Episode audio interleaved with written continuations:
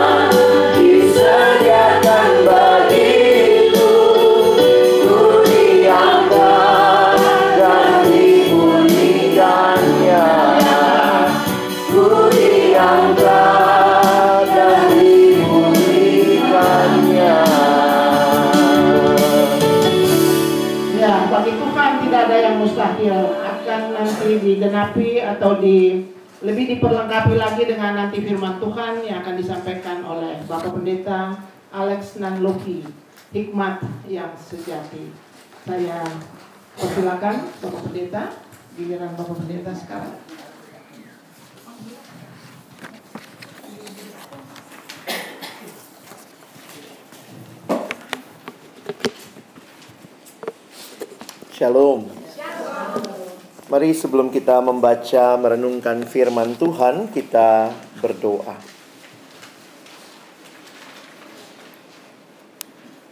Kami mohon pimpinanmu ya Tuhan ya Roh Kudus Supaya ketika kami membuka firman-Mu Bukalah juga hati kami. Jadikanlah hati kami seperti tanah yang baik Supaya ketika benih firman Tuhan ditaburkan Itu boleh sungguh-sungguh berakar Bertumbuh Dan juga berbuah nyata di dalam kehidupan kami. Berkatilah baik hambamu yang menyampaikan firman. Setiap kami yang mendengarkan firman Tuhan tolonglah kami semua Agar kami bukan hanya menjadi pendengar-pendengar firman yang setia Tapi mampukan kami dengan kuasa dari rohmu yang kudus.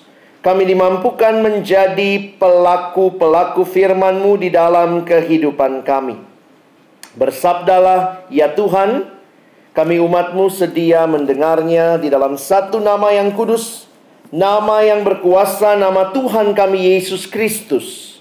Sang firman yang hidup Kami menyerahkan pemberitaan firman-Mu. Amin. Kita membuka bersama di dalam Yakobus pasalnya yang ketiga Mari Bapak Ibu, Bapak, kok Bapak Ibu ya, saya terbiasa ada bapaknya begitu ya. Tapi ada Bapak juga, ada Pak Yo di sana. Jadi mari Bapak Ibu, kita membuka di dalam Yakobus pasal yang ketiga. Kita akan membaca di dalam ayat yang ke-13 sampai dengan ayat yang ke-18. Yakobus pasal 3 ayat 13 sampai ayat 18. Mari ibu-ibu, bapak yang dikasihi Tuhan Kalau sudah menemukan bagian firman yang akan kita baca Yakobus 3, 13 sampai 18 Mari kita berdiri bersama-sama menyambut pembacaan firman Tuhan.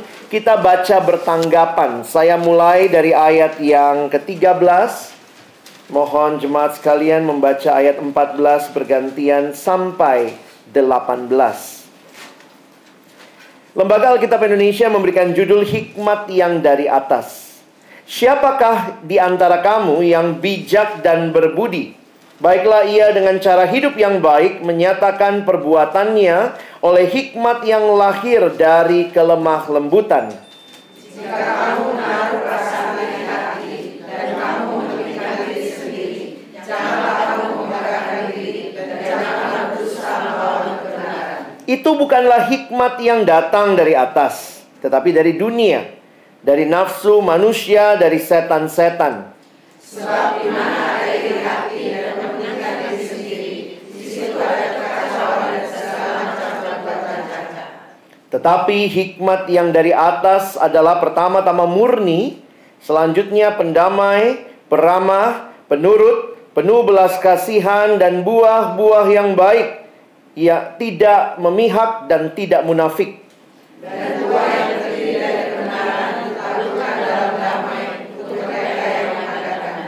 Sedemikian jauh pembacaan firman Tuhan, berbahagia bukan hanya yang membaca tapi merenungkan dan melakukannya. Amin. Silakan duduk. Saya pertama-tama bersyukur kepada Tuhan kesempatan pertama kali boleh melayani ibu-ibu di tempat ini. Ada pepatah mengatakan tak kenal maka tak sayang. Sudah kenal sih belum tentu disayang ya. saya Alex Nanlohi. Saya uh, saat ini dalam pelayanan di dalam pelayanan mahasiswa dan siswa. Saya bergabung dalam pelayanan perkantas. Saya juga bergereja di GPIB dan uh, tapi full time saya melayani di perkantas. Nah, ini kesempatan yang indah tadi diperkenalkan oleh ibu yang memimpin pujian ya. Saya Ibu Teti ya. Saya Papa Ambon asli, eh Ambon ya. Mama Manado. Ya, puji Tuhan nggak zebra ya, hitam putih, hitam putih gitu ya.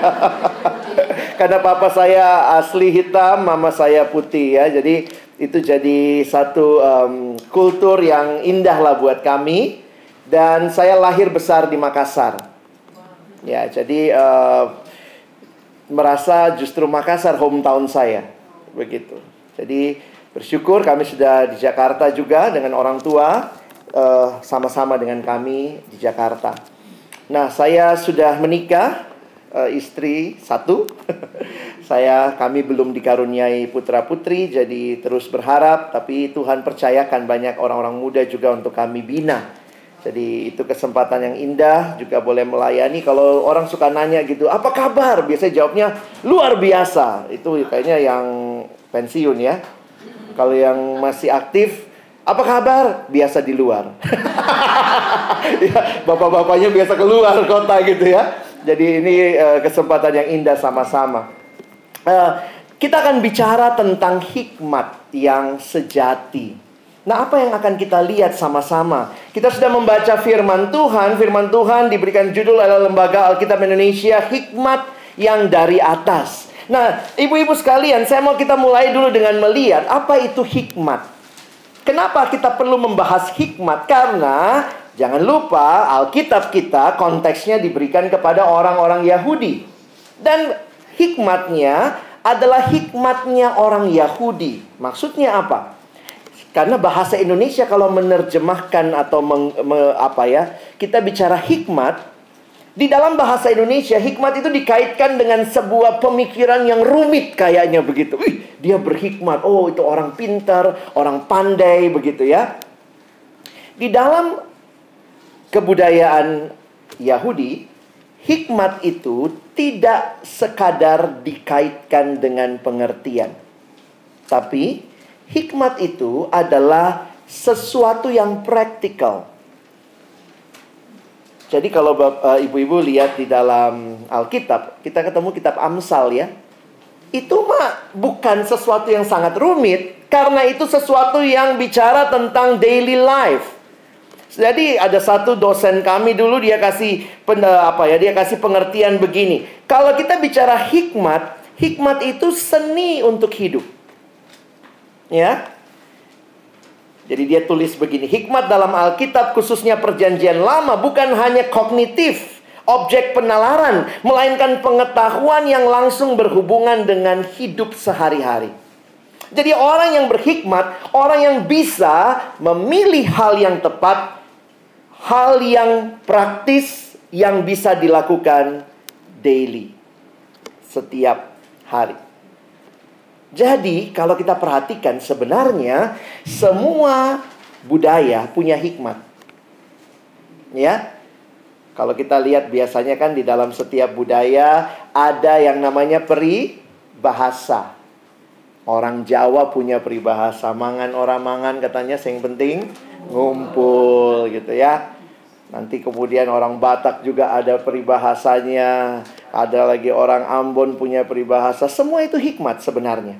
Jadi kalau ibu-ibu perhatikan, setiap hal itu hikmat. Hikmat itu bukan hal-hal yang terlalu tinggi, tapi bagaimana sehari-hari dalam hidup. Beberapa orang menggunakan hikmat itu bahkan di dalam hidup sehari-hari termasuk misalnya mau bangun rumah. Biasanya orang lihat hikmatnya orang Tionghoa. Feng Shui. ya. Padahal kalau kita jelaskan secara nalar itu mah logis-logis aja begitu ya. Terus ada lagi budaya-budaya bilang hati-hati ada pamalinya, jangan duduk depan pintu. Kenapa? Nanti jodohnya jauh, padahal orang lewat nggak bisa, misalnya begitu ya. Jangan menyapu keluar, nanti rezekinya keluar. Loh, itu logikanya kan kalau nyapu keluar, angin dari luar masuk. Jadi makanya kalau nyapu ke dalam. Jadi sebenarnya hikmat itu adalah sesuatu yang sangat praktikal dalam hidup sehari-hari. Yang membedakan adalah hikmatnya orang Yahudi ada Allah di dalam hikmat itu. Jadi ketika Bapak Ibu, eh ya Bapak Ibu ya nggak apa-apa ya ada Pak Jo, saya selalu lupa ya. Kalau Bapak Ibu bicara tentang hikmat, jangan lupa bahwa kita sedang bicara hikmat yang dari atas, yang dari Tuhan, yang di dalamnya akan membawa dan mengikut sertakan Allah, sang sumber hikmat itu. Coba kita lihat sebelum nanti kita bahas Yakobusnya, coba uh, Bapak Ibu lihat Amsal 2 ayat 6. Nah, mau nggak mau kita harus lihat kitab Amsal ya, banyak nasihat hikmat di situ. Amsal 2 ayat yang ke-6. Mari kita baca sama-sama kalau sudah ketemu. Amsal 2 ayat 6 1 2 iya. Karena Tuhanlah yang memberikan hikmat, dari mulutnya datang pengetahuan dan kepandaian.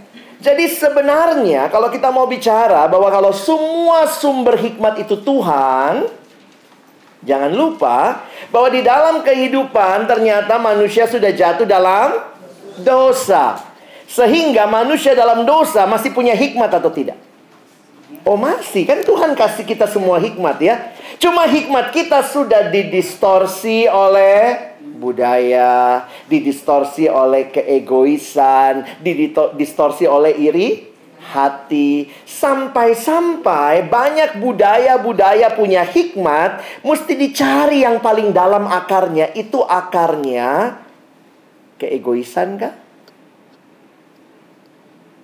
Atau ada hal apa di dalamnya? Nah, itu yang kita mesti coba cari ya. Jangan-jangan ini sekadar hikmat manusia.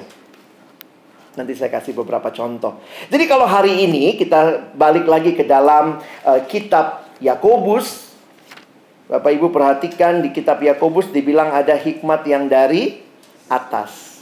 Berarti ada hikmat dari bawah. Pertanyaan saya begini, dua hikmat ini sumbernya sama?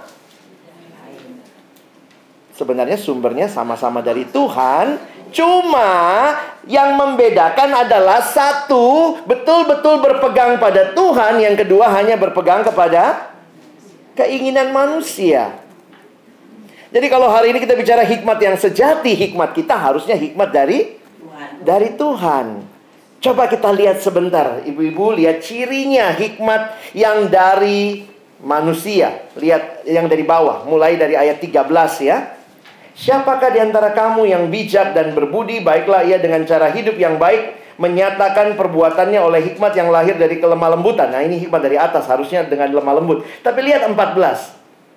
Jika kamu menaruh perasaan iri hati dan kamu mementingkan diri sendiri, janganlah kamu memegahkan diri dan janganlah berdusta melawan kebenaran. Itu bukanlah hikmat yang datang dari atas, tetapi dari dunia, dari nafsu manusia, dan setan-setan. Coba ibu-ibu perhatikan itu ya. Bisa nggak ya kita nyelewengin hikmat atau budaya kita menyelewengkan hikmat sehingga kita dipromosikan sesuatu yang it's only totally human things. Contohnya, saya dulu kuliah komunikasi. Jadi belajar komunikasi juga dan salah satu yang orang komunikasi lakukan adalah membuat iklan. Dan iklan itu menarik. Iklan menciptakan budaya. Ya. Bayangkan kalau dengar terus terus terus terus terus lama-lama jadi rasa itu budaya. Budaya sehingga akhirnya hikmatnya bisa jadi itu hikmat budaya lokal. Belum tentu hikmatnya Tuhan. Contohlah begini ya, saya karena pernah di Indonesia Timur, pernah di Indonesia Barat begitu ya. Melihat begitu, kenapa memang ya kita di, dibombardir dengan yang cantik itu apa? Coba orang Indonesia lihatnya cantik itu apa? Mesti putih, apalagi? Nah, hidung mancung, rambut panjang, tapi rambutnya harus lurus, hitam. Nah ini lucu ya, ada standar yang diberikan seolah-olah cantik itu seperti itu. Sehingga ya memang ya unik juga. Manusia ini kan nggak ada puasnya. Di Indonesia Timur paling banyak salon untuk luruskan rambut.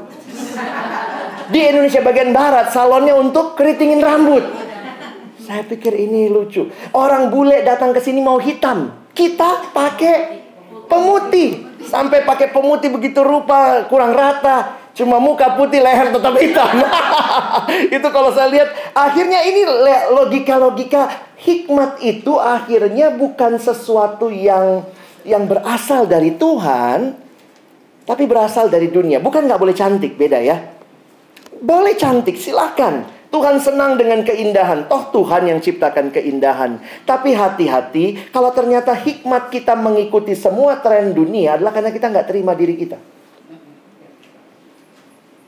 Orang bilang boleh nggak operasi? Saya pikir sih boleh ya.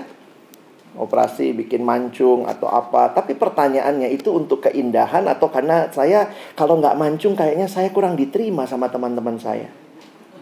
Kita semua pasti senang indah. Dan keindahan itu kita usahakan, kita upayakan, tapi hati-hati itu jangan-jangan hanya hikmat sekadar terikat kepada tadi iri hati dan segala macam. Jadi kalau kita sekarang mau bicara bagaimana pilihan-pilihan hidup yang kita buat, dari mana kita tahu ini hikmat yang dari Tuhan atau bukan? Ini hikmat sekadar manusia atau tidak? Maka ibu-ibu harus benar-benar berlandaskan kepada firman Tuhan.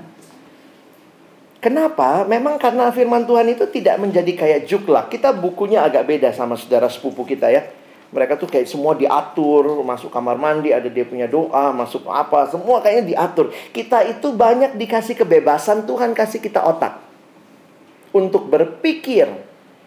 Berpikir yang bagaimana sesuai dengan firman Tuhan. Coba lihat hikmat yang dari atas itu ciri-cirinya. Tadi di ayat 13 itu lahir dari kelemah lembutan, ya, itu yang dari atas ya.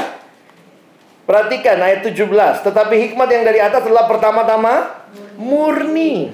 Selanjutnya pendamai. Selanjutnya peramah. Selanjutnya penurut, penuh belas kasihan dan buah-buah yang baik yang dan tidak memihak dan tidak munafik. Saya harus jujur bilang tidak mudah. Kenapa? Karena kita makin tua, kita makin banyak pengalaman, kita makin banyak lihat realita hidup, harusnya makin berhikmat ya. Tapi pertanyaannya itu hikmat dari Tuhan atau bukan? Sorry ya, ini mungkin ibu-ibu ini pergumulan untuk beberapa orang. Tapi ini saya angkat juga karena terjadi juga di keluarga kami. Seorang tante saya sampai hari ini tidak mengizinkan anaknya menikah. Kenapa? Menikahnya nggak sama satu suku. Ini hikmat dari mana?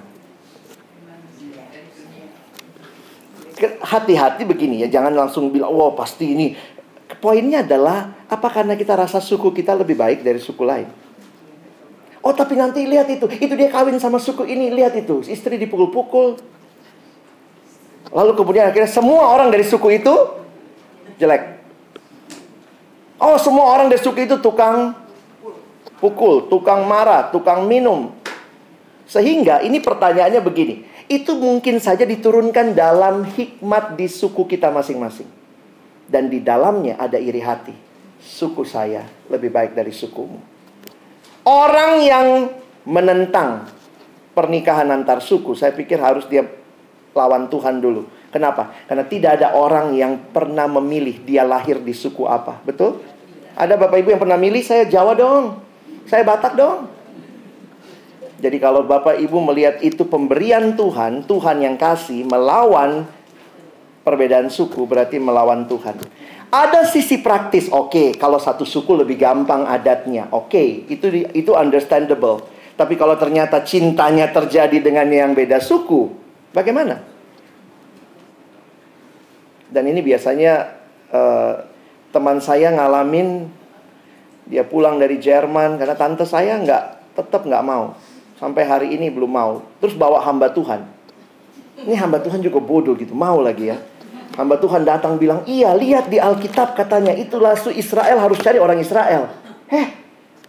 Jadi akhirnya mamanya memang cari hamba Tuhan yang bisa dibayar untuk bicara ke anaknya. Jadi akhirnya saya lihat ngeri ya. Kenapa? Ini hikmat yang dari mana? Dari dunia. Yang mungkin merasa ada iri hati di situ. Kita lebih baik dari mereka. Sehingga jangan lupa kita punya stereotyping suku, stereotyping status sosial ekonomi, stereotyping yang oh itu sudah pensiun, ini masih aktif, itu stereotyping yang bisa akhirnya hikmat kita hikmat dari mana? Dari dunia gereja nggak nggak beda sama dunia. Kadang-kadang saya pikir ini katanya Kristen, tapi kok cara memandang orang bukan dengan cara dari Tuhan. Ini mau uh, di berita baca gitu ya, mau tes CPNS ya. Apa yang rame? Dukun. Cimat ya, ibu baca juga ya. Saya bingung ini bangsa kita ini apa ya? Ketuhanan yang Maha Esa. Tapi jangan-jangan memang ya kesetanan yang berkuasa. Karena apa? Hikmat dunia mengatakan agama nggak cukup. Kalau tadi ibu cerita tentang percaya mujizat masih ada, sulit buat banyak orang. Memang paling sulit kita ini orang percaya, tapi yang paling sulit kita lakukan adalah percaya. Menarik ya? Alkitab mengatakan we are believer. You only have to believe. Jadi balik lagi kalau kita lihat ya. Makanya waktu saya perhatikan, waktu baca kitab Amsal, itu kitab yang memberitahukan kepada kita hal-hal yang praktis bagaimana berteman. Ya, Terus dari dari makanya ada yang bilang begini, kita mesti juga bisa membedakan, mencoba melihat bagaimana firman Tuhan menerangi budaya. Amsal bilang juga misalnya begini, jangan terlalu sering ke rumah sahabatmu. Ya. Nanti dia pikir kau mau apa gitu kan? Terus bicara juga, kalau ngomong hati-hati dengan baik. Itu juga sesuatu yang diajarkan.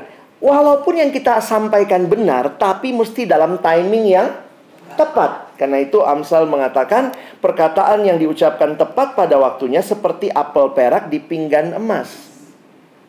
Jadi waktu saya pelajari ini bukan sesuatu yang sangat rumit, tetapi hikmat adalah bicara pilihan-pilihan hidup setiap hari yang di dalamnya ibu-ibu dan bapak harus memilih sesuai dengan apa yang Tuhan mau, bukan cuma yang budaya kita katakan. Budaya mengatakan anak laki-laki lebih baik dari anak perempuan. Is it? Akhirnya kita kemakan juga. Kalau belum punya anak laki-laki rasanya gagal hidup. Cari, coba terus. Puji Tuhan sih, kadang Tuhan kasih. Tapi kalau Tuhan tidak kasih. Belum merit, tiap kali datang acara ditanya gitu ya. Kapan merit? Udah merit, tiap kali datang acara ditanya. Kapan punya anak? Udah punya anak ditanya lagi. Laki perempuan. Udah punya anak, udah menikah belum anaknya? Udah menikah belum? Udah punya cucu belum? Kita hidup dengan begitu banyak hikmat yang di dalamnya ibu-ibu harus bisa melihat yang mana yang kita pilih.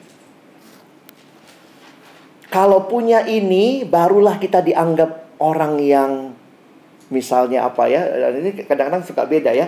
Ibu-ibu kalau punya anak milenial tuh agak beda ya. Kalau generasi ibu-ibu yang sudah jadi ibu, anak sudah lumayan dewasa atau oma gitu ya. Anak sekarang itu kayak nggak terlalu suka kemapanan gitu ya. Mau jadi apa? Youtuber. Wih, omanya bingung. Nah, youtuber mau makan apa begitu ya? Harusnya masuk BI, ini ada bukaan di BI gitu ya. Karena orang kita selalu bilangnya yang penting harus ada pensiun, pensiun. Biar dipelihara oleh negara, bukan oleh Tuhan. Negara bangkrut, kayak Yunani bangkrut, siapa yang pelihara hidup? Ya Tuhan. Thank you Bu ceritanya tadi ya. Di situ saya melihat bukan bukan uang kok yang pelihara hidup kita. Kalau kita mengandalkan hikmat dunia yang hanya berkata kalau kau punya ini maka kau sukses, kau hidup, kau enak, kau bahagia, ada terlalu banyak hal yang kita tidak pernah bisa beli. Dengan uang orang belum pernah bisa beli kepintaran. Tak ada pergi ke toko minta kepintaran dua ons. Gak ada. Memang bisa sekolahin keluar, tapi belum tentu pintarnya itu sumbernya dari Tuhan. Saya sadar betul waktu Tuhan kasih kesempatan studi di Eropa, saya belajar, itu sadar juga gitu ya. Wow, saya bisa datang sejauh ini. Ini kalau bicara uang, saya nggak punya uang.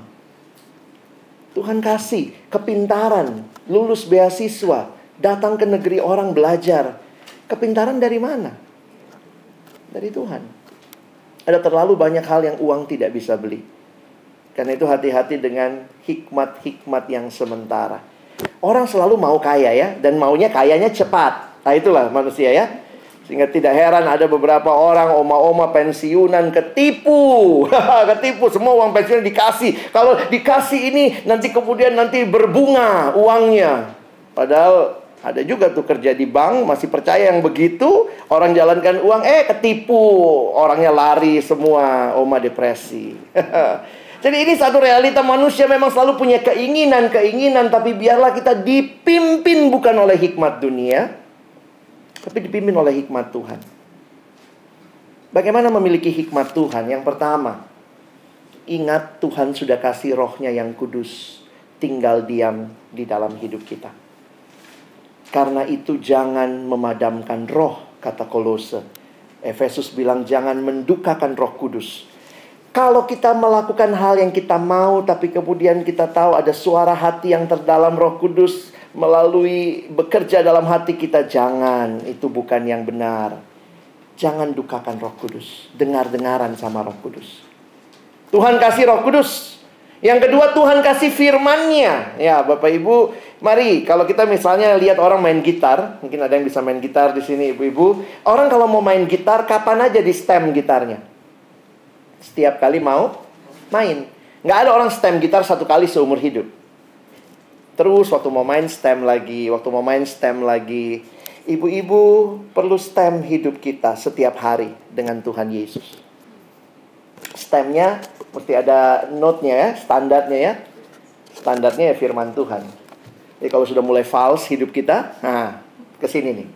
Oh, bukan begitu do ya, do do do gitu ya. Oh Tuhan, saya kok sudah mulai ikut sinetron. Kenapa? Karena yang banyak yang banyak masuk sinetron. Bayangkan kalau semua yang masuk sinetron, maka hidupnya sinetron juga. Tapi kalau banyak masuk firman Tuhan, firman Tuhan memimpin. Saya ketemu satu tante, satu ibu lah ya. Masih muda. Ketemu di retret. Habis retret itu ibu, habis saya khotbah, dia bilang, Pak pendeta saya mau cerita. Oh silakan bu. Terus dia cerita begini. Aduh Pak pendeta, saya itu orang baik Pak. Ih, kaget saya. Buka sharingnya begitu. Saya orang baik, Pak. Wih, kalau sudah baik, mari ibu kita berdoa, tutup pulang kan. Tapi kemudian bilang, saya ini orang baik, Pak. Tapi dia cerita, nah singkat cerita, sorry, singkat cerita dia ditipu sama teman dagangnya. Mereka kongsi, buka usaha, lalu teman dagangnya ini tipu dia. Ini ibu ibunya sangat baik kelihatannya. Oh, sangat Kristen. Ada kalung salib di sini ya. Terus kemudian dia bilang gini sama saya, e, saya itu ditipu sama dia pak, saya sakit banget pak. Kalau itu orang yang saya nggak kenal, mungkin nggak apa-apa. Tapi ini karena saya kenal banget pak, aduh sakit banget pak. Oh gitu ya bu. Terus dia ngomong gini, saya itu orang baik pak. Kalau orang baik sama saya, saya bisa lebih, lebih baik sama dia. Tapi kalau orang jahat sama saya pak, saya bisa lebih jahat sama dia. Tapi ini ibu setan atau ibu Kristen ya? Ini hikmat dunia. Kenapa? Nontonnya sinetron. Sinetron bilang apa? Balas, balas. Kalau bisa balas lebih kejam. Kenapa? Kita puasnya waktu bisa dibalas kan? Jadi waktu dia bilang begitu, saya itu pak percaya banget sama orang pak. Saya ini orangnya sangat percaya sama orang. Tapi sekali saya dibohongi pak, au nggak bisa saya pak. Aunya panjang tuh. Saya ingat tuh, au saya nggak bisa saya pak. Saya pikir gini ya, dia datang sama saya mau mau minta apa ini? Mau minta saya berkati ke, ke apa kejulitannya begitu ya? Oke, okay, no problem, silakan lanjutkan. Saya bilang, "Bu, Tuhan Yesus minta kita mengasihi musuh kita, sesama kita." Aduh, Pak, susah saya, Pak. Saya bilang, "Saya juga susah, Bu. Siapa yang bilang gampang?" Tapi itu yang Tuhan mau. Ya. Jadi saya bilang, coba ibu ya. Kalau ibu bikin salah satu kali lalu Tuhan Yesus bilang, sekali kau bikin salah, au. Makanya Tuhan Yesus bilang apa?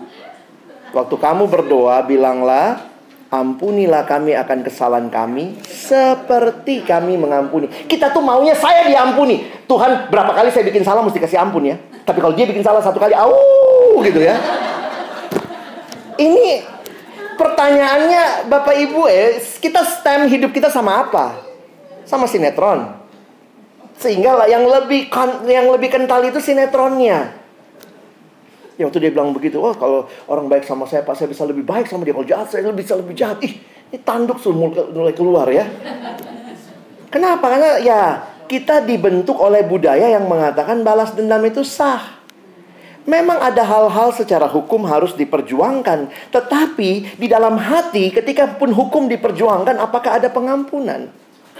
Itu yang gak gampang. Dan ini yang Tuhan mau dari kita. Memang jadi orang Kristen susah ya. Sulit. Bukan cuma sulit, bahasa Inggrisnya sulit. gitu ya. Kadang-kadang kita rasa oh, biasa, tapi begitulah ya. Saya saya baru pelajari juga beberapa tahun yang lalu ketika misalnya Tuhan bilang begini ya di perjanjian lama, gigi ganti gigi, mata ganti mata. Kita suka pikir itu Tuhan kasar sekali ya. Tuhan jahat banget ini Tuhan perjanjian lama. Gigi ganti gigi, mata ganti mata. Ternyata Tuhan itu adil.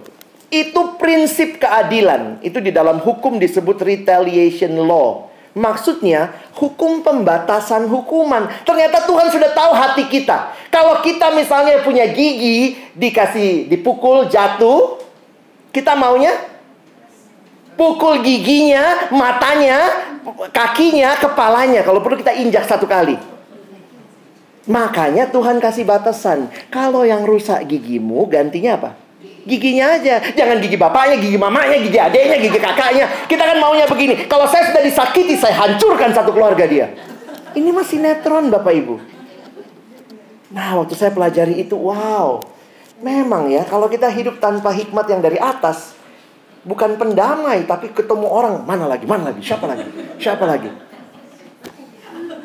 Jadi ibu-ibu ini iya kalau di Amun katanya begitu ya bisa berantem tuh pagi-pagi keluar dulu jam 8 terus oke okay, tunggu ya masuk masak dulu kelar masak sore balik lagi gitu ya itu karena belum ada sinetron dulu ya saya dengar kalau oma-oma di kampung begitu. Oh, ketong kalau berkelahi itu bisa ada ada jedanya. Masuk dulu, masak, kelar masak jam 12 ya. Ketong lanjut. Oh, maru gitu ya.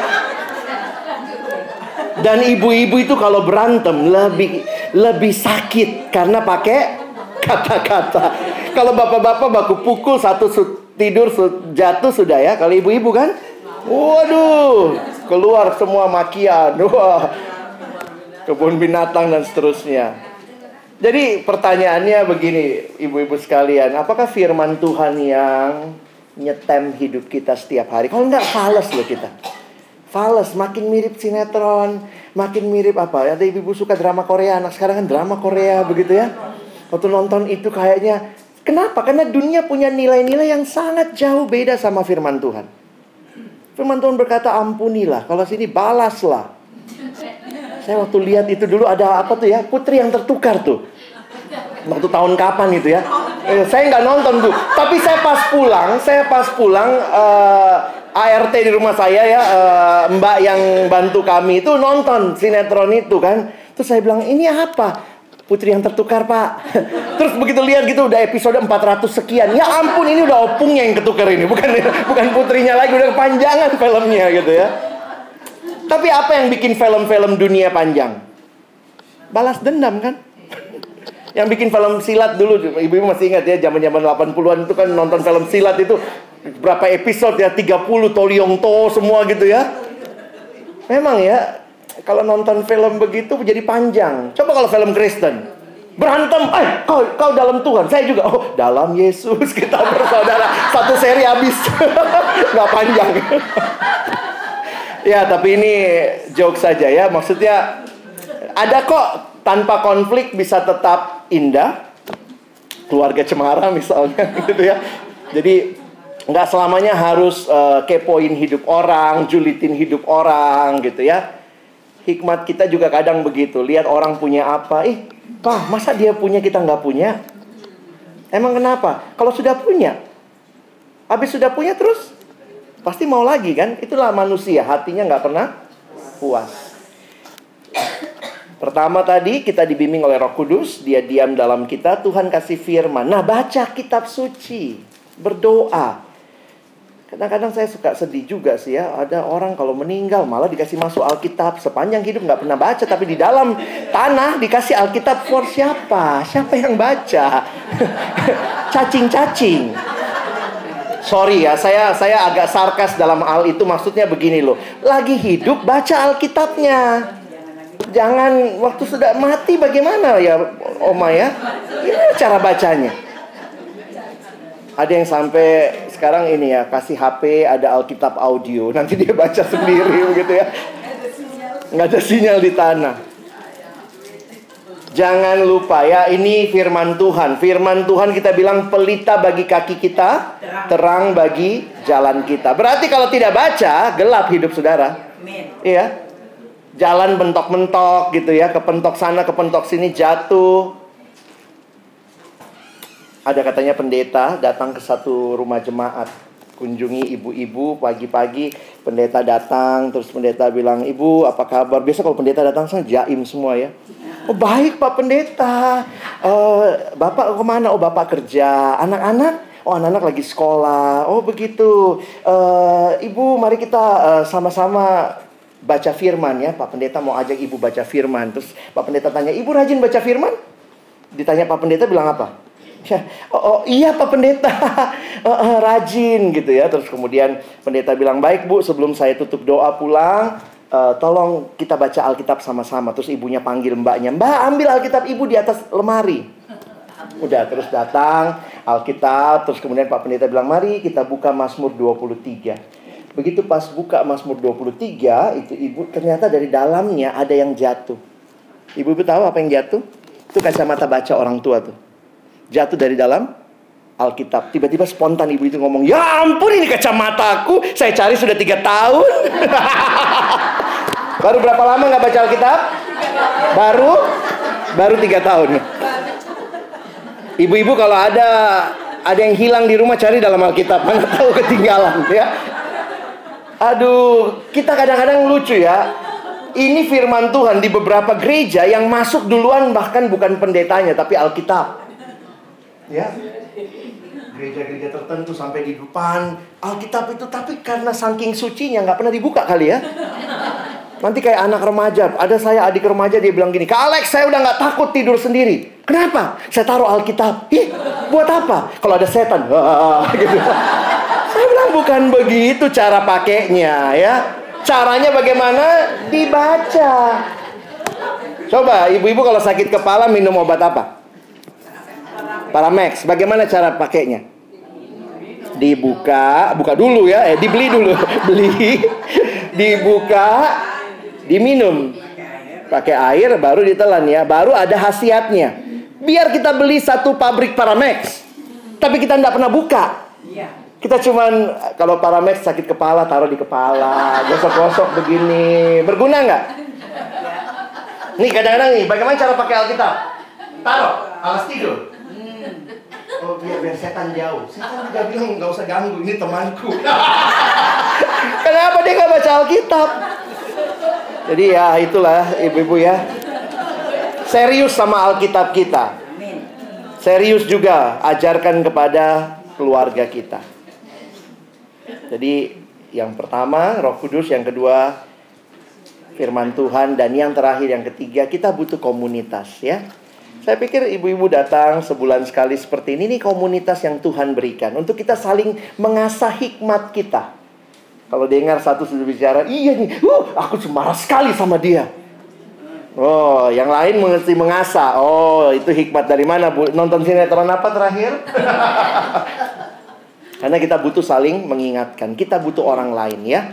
Dan jangan merasa kita sudah bisa, kita sudah tahu semuanya, kita sudah sempurna. Tapi mari rendahkan hati. Ketika ibu-ibu datang ke gereja juga, mungkin di gereja ada komunitas ibu-ibu di sana, di kompleks, ada persekutuan, apa pun itu, biarlah jadi tempat di mana kita saling mengasah hikmat kita. Pilihannya ada pada kita.